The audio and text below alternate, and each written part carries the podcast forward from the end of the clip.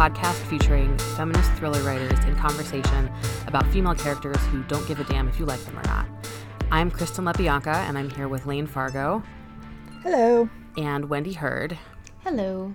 And we are all in three very, well, not very different, but we're in three different cities, so we have some different weather situations going on. Wendy is over on the West Coast dealing with the drama of the fires right now. Yes, I um I it's nice outside, but also everything is on fire. So, which is bad. I don't think people understand how big the fire is right now. I've never seen all of Malibu on fire. I mean, it's it's really insane. And then like in addition to Malibu being on fire, it's like West Hills and it's Topanga Canyon. I mean, it's just everywhere. I think I read this morning that 200,000 people have been evacuated. So I, I don't think people understand how big it is unless they're from here. Like, this is hundreds of square miles of affected people. You know, if you count all the like wildlife land, I mean, it's crazy. Well, we're very glad you're okay. Um, Thanks. those pictures, I keep seeing pictures on Twitter, and it looks like Mad Max Fury Road, like the fire tornado. It's terrifying. Yeah. terrifying. Seriously. Can you like see smoke from where you are?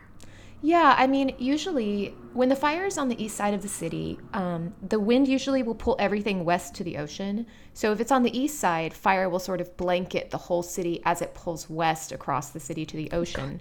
When it's on the west side like this, it's kind of pulling the smoke out to the ocean. So it's not going to necessarily hit, but it's so much smoke that yes, we see smoke. And a lot of times in this type of weather, we'll all have like this white ash all over our cars, and it's like it's like the apocalypse. Yeah, that's crazy. Um, I am in Columbus, Ohio, so quite a bit across the other side of the country, and nothing's on fire here, but it is 27 degrees currently. It is quite cold, and there is ice on the sidewalk and in you know ponds and whatever. So, Can I just clarify? 27, that's like freezing, right? yes, it is. it is below freezing. Yes. Okay. And it's even colder in Chicago. I think it was 21 when I took my dog out earlier, which means he has to wear his adorable little coat. It's, it's like the one good thing about winter in Chicago is all the dogs and like coats and booties and stuff. Can you describe his coat? it's kind of it's kind of plain actually. It's just like this little gray coat, but he looks adorable in it. And he's um I have a pit bull mix, and he's just this little stubby tank of a dog, so it barely fastens around his giant muscly chest. And he just looks hysterical. Never fails to amuse me. I love it so much. I'm going to need a picture of him in his coat. That can be arranged. Great. and I'm going to need pictures of the birds to prove that they are still alive in the snow because I still don't believe. Okay, Wendy, you have to you have to tell this story on the Yes. podcast because it's my favorite. It's so good. Okay, well, it just might have occurred that I was in my 30s and I didn't know that birds stuck around and lived in the snow. I thought they all migrated because isn't that what birds do? Plus, look how small they are. I mean, like, look at their little blackbird, like, tiny little legs and stuff. They, they're going to freeze off and fall off. So. My friend in Buffalo was posting all these pictures of cute birds in her garden in the snow, and I was like, "Oh my god, how are they doing that? Like, are they on their way through, flying south from Canada?" And she was like, "Wait, what? Wait, do you do you not know that birds can stay and live in snow?" I was like, "Well, no. Look how little they are." And as it turns out, all birds don't migrate. Some of them migrate. So I asked my husband, who's from Arizona, and I was like, "Hey." Um, did you know that some birds live in the snow? And he goes, No, I thought they hibernated in caves.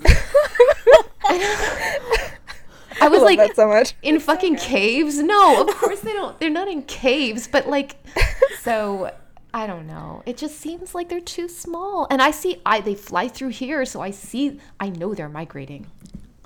I don't know. The birds in Chicago, at least, are like pretty hardcore. I mean, especially the pigeons. They will like cut you. Pigeons. There's- yeah. yeah. I mean, okay, mm-hmm. those are fat birds. Like that seems like they have like insulation. Mm-hmm. But like Well- sparrows and stuff. I mean, I think sparrows leave.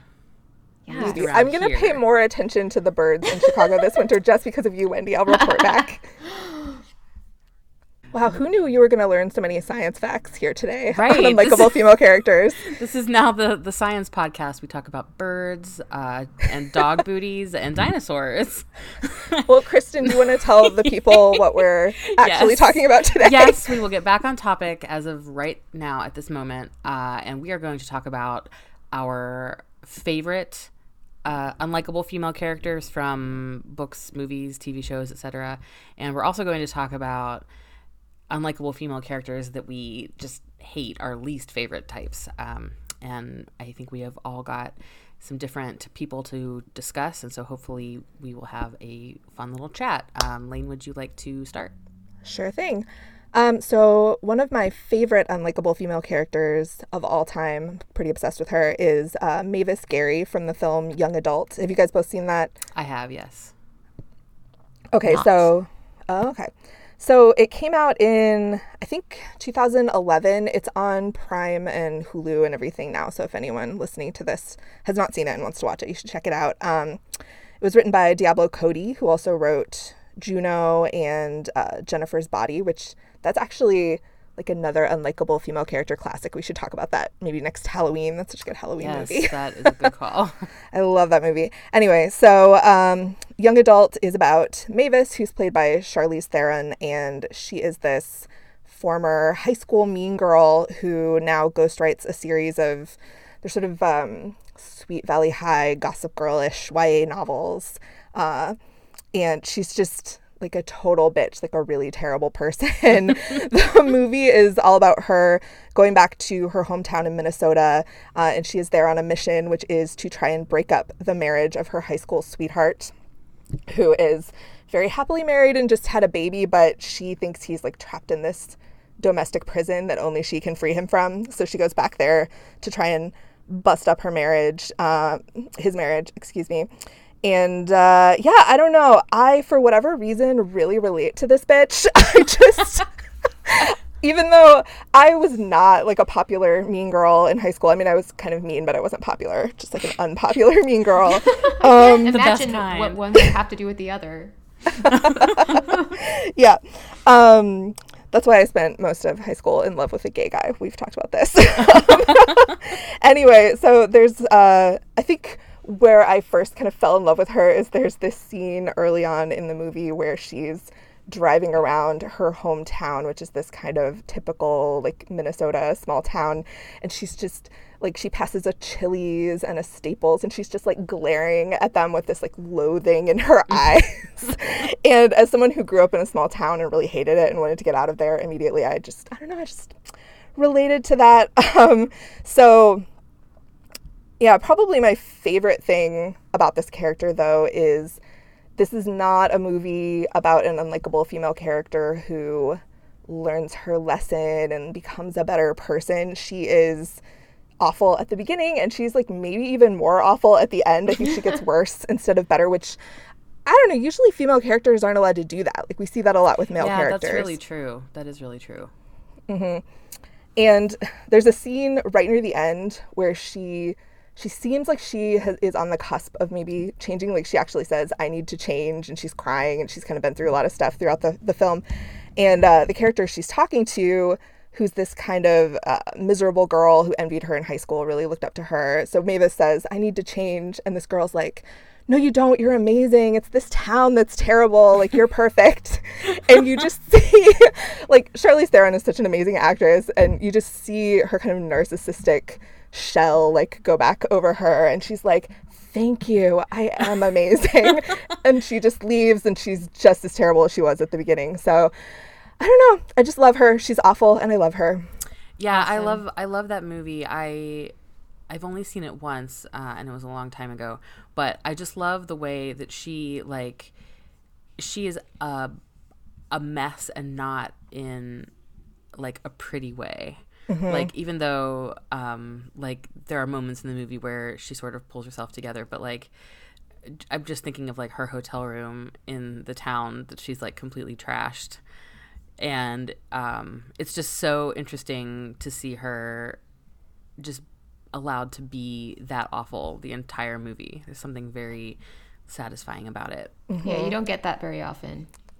No, you don't. And the one thing that has always bugged me a little bit about young adult, though, is she's definitely presented as having some sort of mental illness. Like she, she even says at one point uh, that she has depression, uh, like kind of as an excuse for Right. something mean she's just done. She's like, I have depression, leave me alone.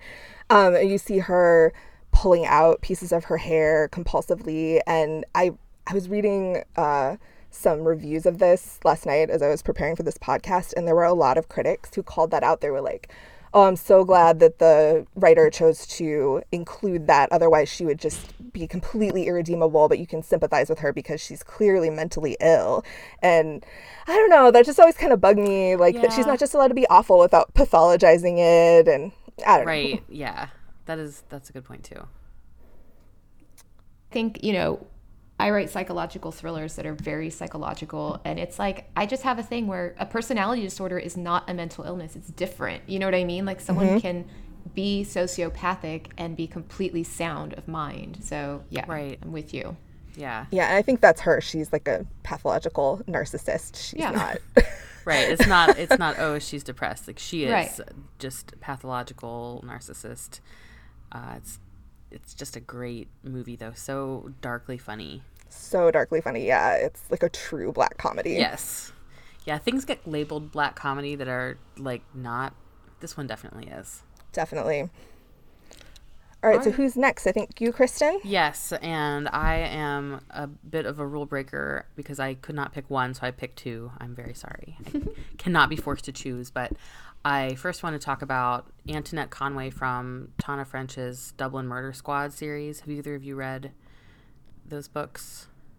I have not. I am so ashamed to admit that I have never read a Tana French Oh, book, and I'm so kind good. of intimidated to start. So maybe you can tell me which one to start with because everyone recommends her to me all the time. Yeah, well, she's fantastic, and the series is like about the detectives who work in the homicide division of Dublin Police in Ireland, and it's interesting though because each book is from a different uh, point of view. So like you see a case through one person's eyes, and then that character shows up as a supporting character from someone else's point of view, which means you sort of get to see both sides. Uh, you get to hear like a character's internal thoughts, and then see how they come off to their colleagues in the next book, which, is, which is really interesting because you get a really good sense of what these people are like. But Antoinette Conway uh, is in uh, the secret place as a supporting character, and then she's the protagonist of the trespasser. And she is the only woman on the homicide squad. Uh, she's biracial, and she has a massive chip on her shoulder over the fact that she thinks everyone is out to get her. She thinks she doesn't fit in. She's never fit in anywhere her whole life, and so she has this this like huge complex about it. Um, and it sort of makes her act in this way of like even if people didn't automatically feel like she wasn't a part of the group, like the way she acts probably would. Um, and it's so interesting because in The Secret Place, she sort of, it, this manifests as her determination to like solve the case and cut through a lot of bureaucratic red tape. And, you know, she's kind of, ha- she, if she was on a reality show, she would be the one saying, I'm not here to make friends. um, but in the trespasser the case sort of hits close to home. Uh, i don't want to give any spoilers uh, but basically it sort of starts to seem like maybe this is all in her head like is she real is everyone really out to get her or is this just like some complex that she has blown way out of proportion? And she begins to doubt herself the reader begins to doubt her and then ultimately it turns out no she was fucking right like there are people out to get her for a very specific reason uh, and you know in the end nobody likes her any better uh, even though she is right, and that's perhaps why no one likes her because she's right. No one likes someone who's a know-it-all, um, even when they do actually know it. But she's a really interesting character because um, she does not like there is there isn't any redemption for her in the eyes of the other people who don't like her in the end of the story. Um, as far as like the reader goes, she does like we we see that she's right about a lot of things, but that's not the same as redemption. Uh, and it's definitely not going to change the way that she acts towards people. But I just really think that that whole series is fascinating, and the way that the character is handled is great. That sounds amazing. I have to read Tana French. Everyone keeps telling me. yes, you really do. Um, it's it's a series, but like it doesn't really matter like what order you read them in. I don't think because it's not like a sequential story, and it's also not even the same character. It's just sort of like the same characters are in and out of all of the books. Um, but the the secret place is, I think, my favorite. So you should probably start with that one.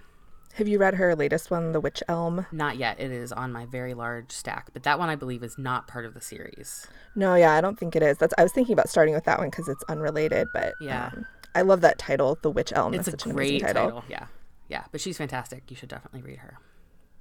And then I would also like to talk about Elizabeth Jennings from The Americans. Have either of you watched that? I have not. Another thing people keep recommending Yeah. to me. There's so many good things to watch and read. It's like I know it's so hard. So so far we're doing like a really good job of like not picking things that everyone else has already seen. So maybe there won't be all that much discussion about these things, but that's okay. Um, if you have not seen The Americans, you absolutely should.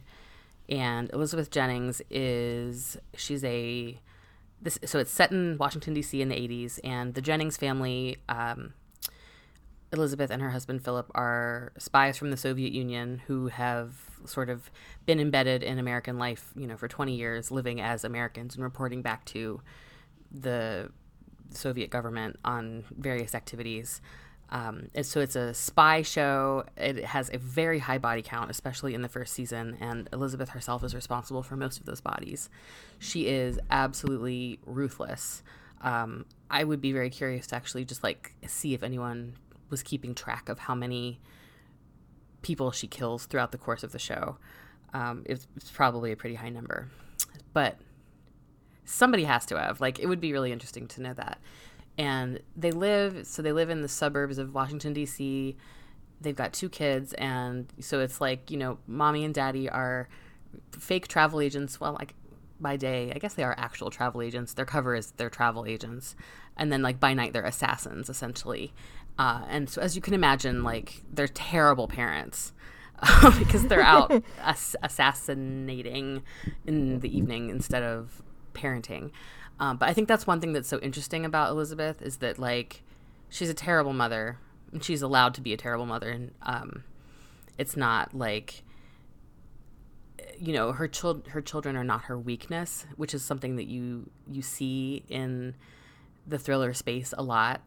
Um, it's just she has kids. It's part of her cover story. She is so driven to her mission, and that's another thing that we don't see all the time for female characters that are you know she is so focused and singular minded about what she's trying to do with uh, getting government secrets and funneling them back to the Soviet Union. She is just um, unstoppable. But it's interesting because even though she is the truest believer on the show, towards the end of the series, um, her unwa- her unwavering dedication does begin to waver a bit, and it's really interesting the way that that all comes about. But uh, I don't want to give any spoilers for that one either, because I know people are still watching the final season, which just aired a couple months ago. Um, and I do want to say about her that before she becomes a spy, she is sexually assaulted by a commanding officer in the Soviet army. Uh, and that's later referenced throughout the show. And that's a trope that we don't love here on this podcast. The idea we of do not. trauma as character development, like that is, it's that's not how it works. That's not okay. But I do think it's kind of handled in an interesting way on the Americans because rather than that causing Elizabeth to sort of turn away from the Soviet government, she it actually makes her lean into it harder. She's just a real complicated lady, uh, and I love that so much. Yeah, that's so interesting. I think so often in that genre, you know, the spy thriller, it's the man who's the ruthless badass, and then maybe the Exactly. Female character is the one who like makes him remember his humanity or like stay true to his morals. So I love that she's the one who's the unstoppable, ruthless force. So is her husband uh, more taking that other role where he's like questioning what they're doing, or I guess no spoilers, but uh, no spoilers, but in the beginning, they're they're both like on the same level. Um, but as the show evolves, Philip does um, begin to question things and sort of step into that role. And Elizabeth is just so ruthless and hardcore right up until the end, really. Um, but yeah, if you like that kind of tension between people, you should definitely check out The Americans. Also, there is a lot of amazing disguises and wigs and very hot sex on this show. Who doesn't love those things? Exactly. and I feel like my issue with the sexual assault backstory, it's like, I, it's weird. It's like, I'm fine with that because we all know that's a part of most of our backstories. Mm-hmm. At the mm-hmm. same time, I think the thing that really bugs me is when a character is one way and then they get assaulted and then they're a different way after. Like it turned them into a badass or an assassin right. or a hard woman or like right. this idea that men have this power to change us with this one act. Yes. I think that's what really bothers me, you know? Yeah, I agree. And in the case of Elizabeth Jennings, like she was always a badass, you know, like right. this didn't make her into who she is. Like it may have sort of made her more focused just because like you can see how in order to get through it she sort of compartmentalized right that experience and then going forward she compartmentalizes a lot um, but yeah it's not like he waved a magic wand and suddenly she was a different person. Uh, like the, the always... radioactive spider rape. Like you got bitten by the radioactive oh my God. rape spider and suddenly yes. you're a fucking assassin. Just right. like Yeah, exactly. We're gonna have to do a whole episode and talk about that trope. I, I think, think absolutely. I think we should show good and good examples of it handled well, and then bad examples where we're like, stop it. Yes there's so many so many examples. I wonder if the bad examples will be more written by men. I can't tell. Maybe I see it a lot uh, in things written by women where um, there's a female character who's kind of a bitch and unlikable, and then I, I see this on TV shows a lot. Like they did this on Scandal for sure with uh, Mellie, the president's wife uh, where she's this total bitch and everyone hates her. And then you find out a few seasons into the show that she was sexually assaulted. And it's almost like they're putting that in there to be like, oh, you can't hate her. She's sympathetic. This horrible thing happened to her. And that oh drives oh me fucking oh, crazy. Yeah. Oh, yeah. Right. The worst. Okay. Okay. Wendy, do you want to talk about your pick? Okay. So my pick of the day is Wednesday Addams. Um, I love that little bitch, man. So, Wednesday Addams, of course, from the Addams family show in the 1960s and then movie in the 90s. Um, Christina Ricci, freaking crush forever to the end of time, right? Because mm-hmm, I think sure. Christina Ricci and I are the same age almost. I think. Oh, really? Think, yeah. Um, so she's like the the person that I'm, I would like reach out across the universe to and be like, I want, I can't tell if I want to be you or if I need to have uh, sexual relations with you. It's impossible to know. that is we were talking about this the other day that that's a very common thing when you're bi like with women. It's like i don't know if i have a crush on you or i want to like make myself over to look just like you. Maybe, maybe both, both, both is right. good yeah. Or like then you have a crush on a boy and so you start dressing like him and you're like that's not going to work. But yet so wednesday addams is named after the nursery rhyme that says wednesday's child is full of woe um, and I think, uh, well, a little trivia about Wednesday. Uh, she collects headless dolls. Her favorite doll is a Marie Antoinette doll that she has her brother guillotine for her. Um, she raises spiders. She is weirdly strong and is in the 1960s show. She does this judo hold on her dad. I used to watch this show as a child and just thought she was like the coolest.com. Um, she's obsessed with the Bermuda Triangle, which I didn't know until way later when I had already had a lifeline, a lifetime obsession with the Bermuda Triangle, and I could talk about it a whole lot. And I'm not going to do that to you right now, but I could. Um, I That'll be a very special it. episode later. That'll be our next science corner. um, and she has an ancestor who was burned as a witch in the 1700s. So Wednesday's pretty much just I think the reason I like her so much is because I feel like she's me, but just unapologetic. Like she just like leans into it all the way. No one tells her to be nice at home. No one tells her that she's weird for these things. Her family is very supportive. And uh, I just feel like she's kind of got it all, you know, like she's a little bit sadistic. She's a sort of a social commentary as well. Like there's this one famous scene where um, she's with these kids and she's swimming in the 1991 movie, I think 91. And this little blonde girl is like, they're playing a game and she's like, I'll be the victim. And Wednesday's like, yeah, all your life. Um,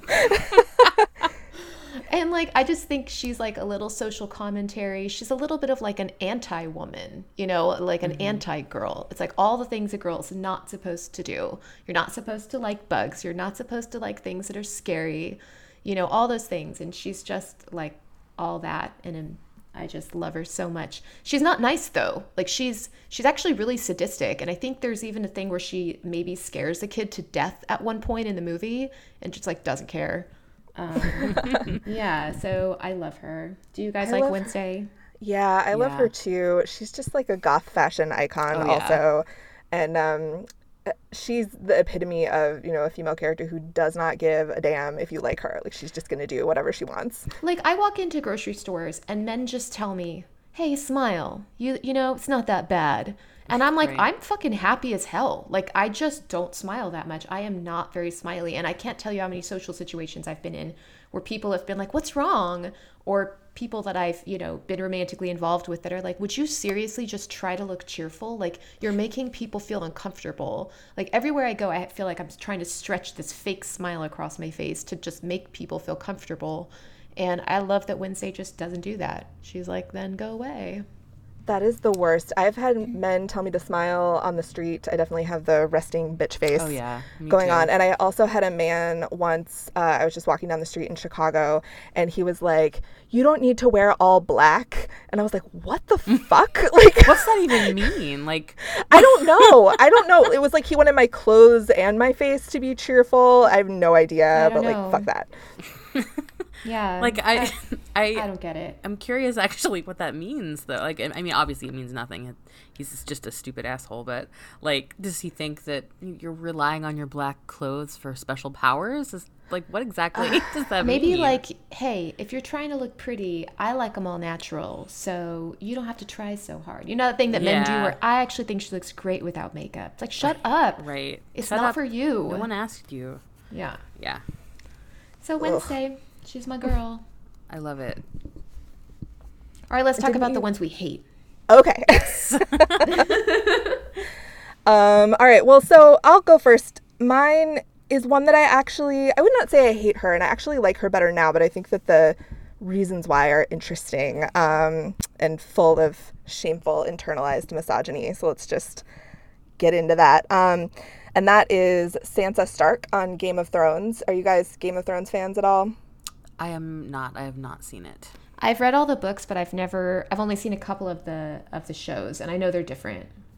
They are, yeah, and like as it goes on, they get uh, more and more different. So, I would say female characters that I tend to have that visceral, like, ugh, I just don't like her reaction to, tend to be the female characters that are more like girly or perky, kind of traditionally feminine, which, mm. as I mentioned, is terrible internalized misogyny bullshit, like devaluing someone because they have a more traditional presentation of femininity. It's terrible. I'm trying to train myself out of it, but that is still kind of the visceral reaction that I tend to have. Um, so, Sansa, for anyone who might not be familiar with the books or the show, is the oldest daughter of Ned Stark, who's the main protagonist when the series kicks off, um, although he doesn't last very long. Spoilers, I guess.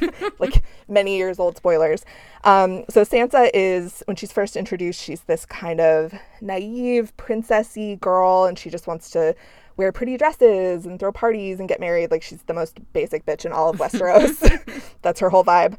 Um, and a lot of people who are Game of Thrones fans just like straight up hate Sansa, this vitriolic rage. Uh, I've seen so many comments uh, on Twitter and elsewhere. Like I'm sure you know, characters die very frequently on Game of Thrones, and um, she's lasted longer than most. She's still alive on the show and in the books uh, at this point. And I've seen so many comments that, like, when another character dies, people are like, "Oh, I wish Sansa died instead. She's such a pointless, worthless character." You know, just complaining, like wishing her, wishing for her demise. Um, so I never felt that strongly about her. Like I never hated her. Uh, but from the beginning, when I first started reading the books, I just kind of, I don't know, I didn't care much about her. Like I get to one of her POV chapters and I kind of skim it, like wanting to get to one of my favorite characters. I found her hard to relate to um, because of you know that she was more traditionally feminine and pretty and everything, and the things that she wanted were just things that I couldn't couldn't relate to, couldn't understand. Um, whereas, like almost everyone else who's a Game of Thrones fan, I really loved her little sister Arya. People often compare the two of them because Arya is from the very beginning of the series. She's this like tomboyish badass who's great at stabbing people. Like who doesn't love that? right. So people will root for Arya, hate Sansa, and then kind of criticize Sansa, being like, why can't she be a badass like her sister? Like what's wrong with her? Um, so yeah, I just kind of, she wasn't my fave. I liked a lot of the other characters on the show much better than her. But over time, I started to like her more. And so have many other people who are Game of Thrones fans. And I think that the reasons are kind of interesting and actually tie back into what we were just talking about with sexual assault and trauma as character development. So, on the show, especially uh, in the books too, but the show is like past the books now, a couple years. Um, Sansa is she just goes through some shit. Like her whole family dies, like some of them are killed right in front of her. She is married off to like several terrible abusive men. Um, in the show, she's brutally raped uh, on her wedding night to one of these men. I mean, it's just like really awful. And after all of this trauma that she's been through, she kind of sheds that naive princessy vibe that she had before. And now she's this like Machiavellian badass, basically. Like she's playing the Game of Thrones better than anyone. So um, I am rooting for her a lot more now. I'm finding her much more relatable and easy to, to cheer on. Uh, but I really have to question why that is. Like, so are you yeah. saying that like her character changed after that wedding night thing? Her character, it has been a very gradual change for Sansa. Okay, so like, it wasn't she, the radioactive rape spider thing. No, that was kind of like I would say that was like the final straw for her, where she kind of flipped mm-hmm. the switch and became more Machiavellian and manipulative and like hardcore. But she was changing throughout the whole show, like as each kind of new traumatic thing happened to her. And I don't know, I just, it's like all these people, myself included, kind of dismissed her and thought she was frivolous. And now that she's this badass who's been hardened and is like a survivor, uh, everyone seems to like her better. And like, what the fuck is that about? You know, like that women are only valued after they've been, you know, through all this and suffered publicly in a way right. that we can all watch and enjoy. I, I, don't know. It's been something I've been thinking about in the more recent seasons of Game of Thrones as I've been coming to like her more. And I just kind of hate that I feel this way. well, I know what you're saying, but also it is different when a change like that is like gradual and more organic as opposed to the radioactive rape spider. Mm-hmm. Um, so that's interesting. Cool, man. Love it. All right, so Kristen, you want to go? Yes. So my uh, least favorite unlikable female character would be Hannah Horvath from Girls. Oh, we're gonna fight, Kristen. Yay! Finally, a fight. Um, also, so I just think that she is the most selfish character. I mean, on the show, everyone is a little bit unlikable, which is one thing that is great about the show. It's a really well written, um, like range of the types of female characters that you might encounter in the world and in art. But Hannah, in particular, is just selfish and so whiny about her selfishness. Like she's constantly making selfish choices, and then when people don't respond the way that she wants them to, she gets very whiny about it. She is sort of helpless in that way, and it also manifests as being super entitled. In the first episode, she just flat out says she thinks she could be the voice of her generation, like you know, she, and she is trying to make a career as a writer all through the show and as we writers know like um, the way that that's portrayed i don't know if that's super realistic but um, she doesn't do a ton of writing. She just sort of goes about calling herself a writer. She gets into the iowa writers workshop and then leaves quite abruptly without finishing. Uh, she doesn't take any of her jobs seriously and just watching her drives me crazy. um, but Layne, I think you might disagree with me on that. Um, yeah, I know I said we were going to fight. I don't know. Everything you said is absolutely true. um, Hannah's really awful. I think, I don't know, we could do a whole episode just on girls and Lena Dunham and that whole thing. Um, and I certainly will not defend everything Lena Dunham has ever said or done. Like, she's very problematic, as we say. Right. But what I love about girls is I don't think it asks us to side with Hannah or sympathize with Hannah. Like, it really shows how awful she is and I, I feel like as a viewer, you're just allowed to judge her and think that she's awful, and you don't have to be on her side. And that's why I like the show. Well, I, I like the show too. Um, it's just it's interesting because she I think is meant to be the emotional heart of the show, but she's just like the worst. um, which does make it a very interesting show in that it asks you to go on this storytelling journey with someone that you can't fucking stand. Um, but yeah, just every episode of watching that show is just like one like 30 minute long cringe because of how badly she's behaving. That's definitely true. and I think she's another character where we see male characters who act like that all the time. Like there's so many male characters who are like Hannah Horvath, and the fact that she's a woman and also um, Lena Dunham is not like Hollywood attractive, skinny, like perfect looking, and I feel like people get unreasonably angry at Lena specifically and at the show. Um, I- I find all the rage and vitriol around girls really interesting, actually. But everything you said, completely accurate. She is awful. Yeah, So that's but- a good thing, though. It's like, yes, she's awful. Would we hate a male character doing the same thing as much? That's a really good question, and I don't know. Um, I know. Part of it, part of what drives me crazy about her is that like she is is whiny about Yeah. all of these things. Like other characters who are in this this type, this like selfish, terrible, self involved artist type. Um, you don't always get the whining, and I think that that's part of what drives me crazy. But even as I'm saying it, I'm like, would I ever even describe a man as whiny? I don't know. I, might yeah, use just different thinking- words and Yes, like, you like would. the, I the like, guess that's tone of her. okay. Yeah, like I've met some whiny men. Yep. oh yeah, I think we all know whiny men, but there's something about that word that it connotes this like female voice, like tone of voice almost. That's really interesting. Yeah, that is Yeah, really we never call men whiny or shrill, even though many of them are. Oh yeah, shrill especially. Like that's just a word that you never hear applied to men, even though like men being mad on the internet about shit are shrill all the time. oh my god, so much. So shrill. All right, Wendy, I Well, it's believe you have some very strong opinions. I know. so this is funny because Kristen, we kind of picked similar characters a little bit. I picked Jenny Schechter from The L Word as my Uh, first yes. unlikable female character because I hate her so much, and I hate her more than anyone else in any other TV show ever in the whole world. Tell us why, Wendy. Okay, if you don't watch The L Word because you're not a big homo like I am, this is what this is. She moves to LA from Illinois and she's like, I'm going to be a fiction writer and I've won this short story contest. And her writing is so cringy that it makes you want to stab yourself in the face so that It is really bad. it's so bad. And it's all memoir so it's this really like narcissistic memoir. And like she so you have to listen to her narrate it and they also do these like horrible like where she's picturing it while she's writing and it's really horribly cringy. So there's that.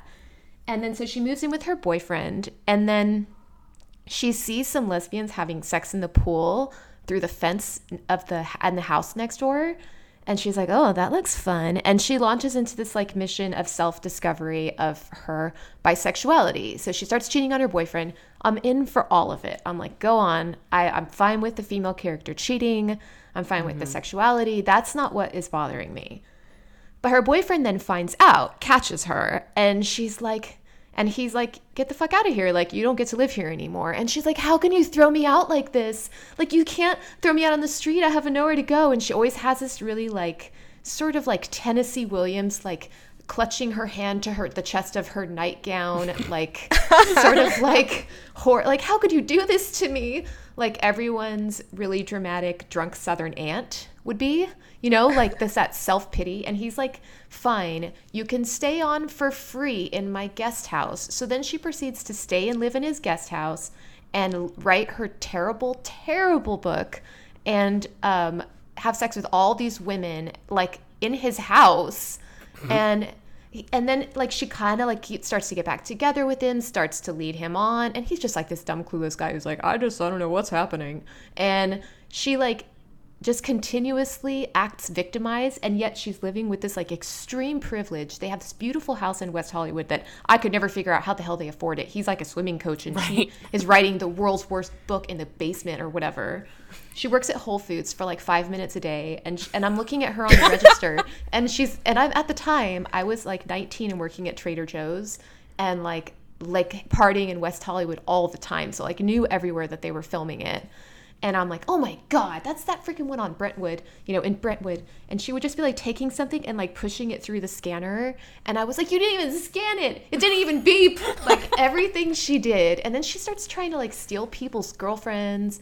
But it was like, I wanted her first. And like, how can you do this to me by dating this person that I wanted first? Like, just everything about her, I hated so much. And what do you think? That is so funny that you guys both picked these uh, characters who are very dramatic, selfish narcissists, and also writers Yeah. who Yeah. like don't realize the privilege that they have. I feel like all of us as authors Yes, that is really interesting. just look at that and we're like, "Bitch, you have it good." Like, shut up. yes, I uh, I am in in total agreement. Wendy, Jenny's the worst. She is um, almost unwatchable, and I have I didn't even watch the final season, maybe the final two. seasons. I didn't either. I think I got like four, three or four seasons in. Uh, yes. Well, I'm sure that you know what I ultimately happened. Yes, she is murdered, and God. the final season of the show is about figuring out what happened. And it's like, who cares? Just let him get away with Um, I it. know, just like Jenny is terrible. But I read this really interesting piece on Autostraddle by Heather Hogan not long ago comparing Don Draper from Mad Men to Jenny Schechter. And in a lot of ways, they are the same type of character. And we don't feel that way about Don Draper at all. Like, he's not annoying, he's not the worst. He's like fascinating, right? Um, I find him very annoying to be honest. but but it's like the show like is a, is about him. Yeah, And yeah. You he's interesting enough that you want to go on this journey with him. Like no one would watch a show about Jenny Schechter. Like if that was just if she was like the core of the show, it would be like God no. And I don't even know why because like Don Draper is also like he he cheats on his wife all he cheats on both of his wives he is constantly using people and making messes for other people to clean up um, but the way that he's different i guess is that we don't really know what he thinks about all of this stuff that he's doing because he is a very contained um, and like not demonstrative person whereas like jenny is very clear with her emotions and her feelings of feeling tortured and used and even though she's the one who is doing the torturing and using in a lot of cases. So i wonder if it's like the the presence of emotion that makes us want to push her away.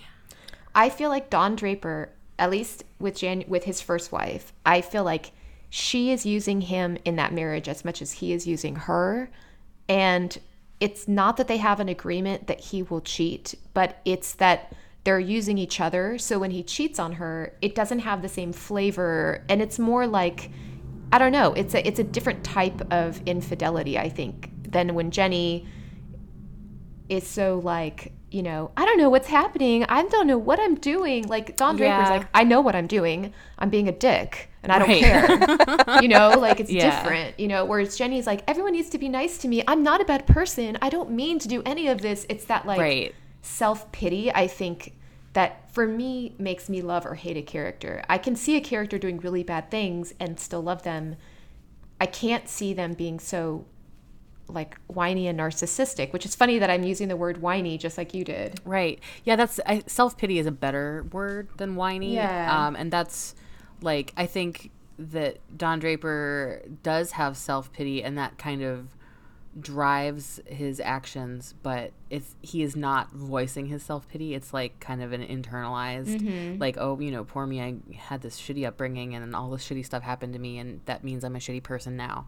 Um, but Well, could it also just be that he's just doing more interesting things that are more interesting to watch? Like it's not interesting to watch Jenny Schechter write bad, you know, bad short stories in the basement she's living in for free or whatever. But like it is true. interesting to watch Don Draper navigate New York City in this historical context and like show us this world of mar- you know, advertising. Also, we also tend to give a lot of um leeway to creative geniuses mm-hmm. in Oh, yes. film and books. And he's a genius. You know, he has an actual, like, he's like a marketing prodigy. Whereas mm-hmm. Jenny Schechter is the prodigy, prodigy of nothing. she's a This chick hack. Like, Is fucking awful. yeah, she can't write.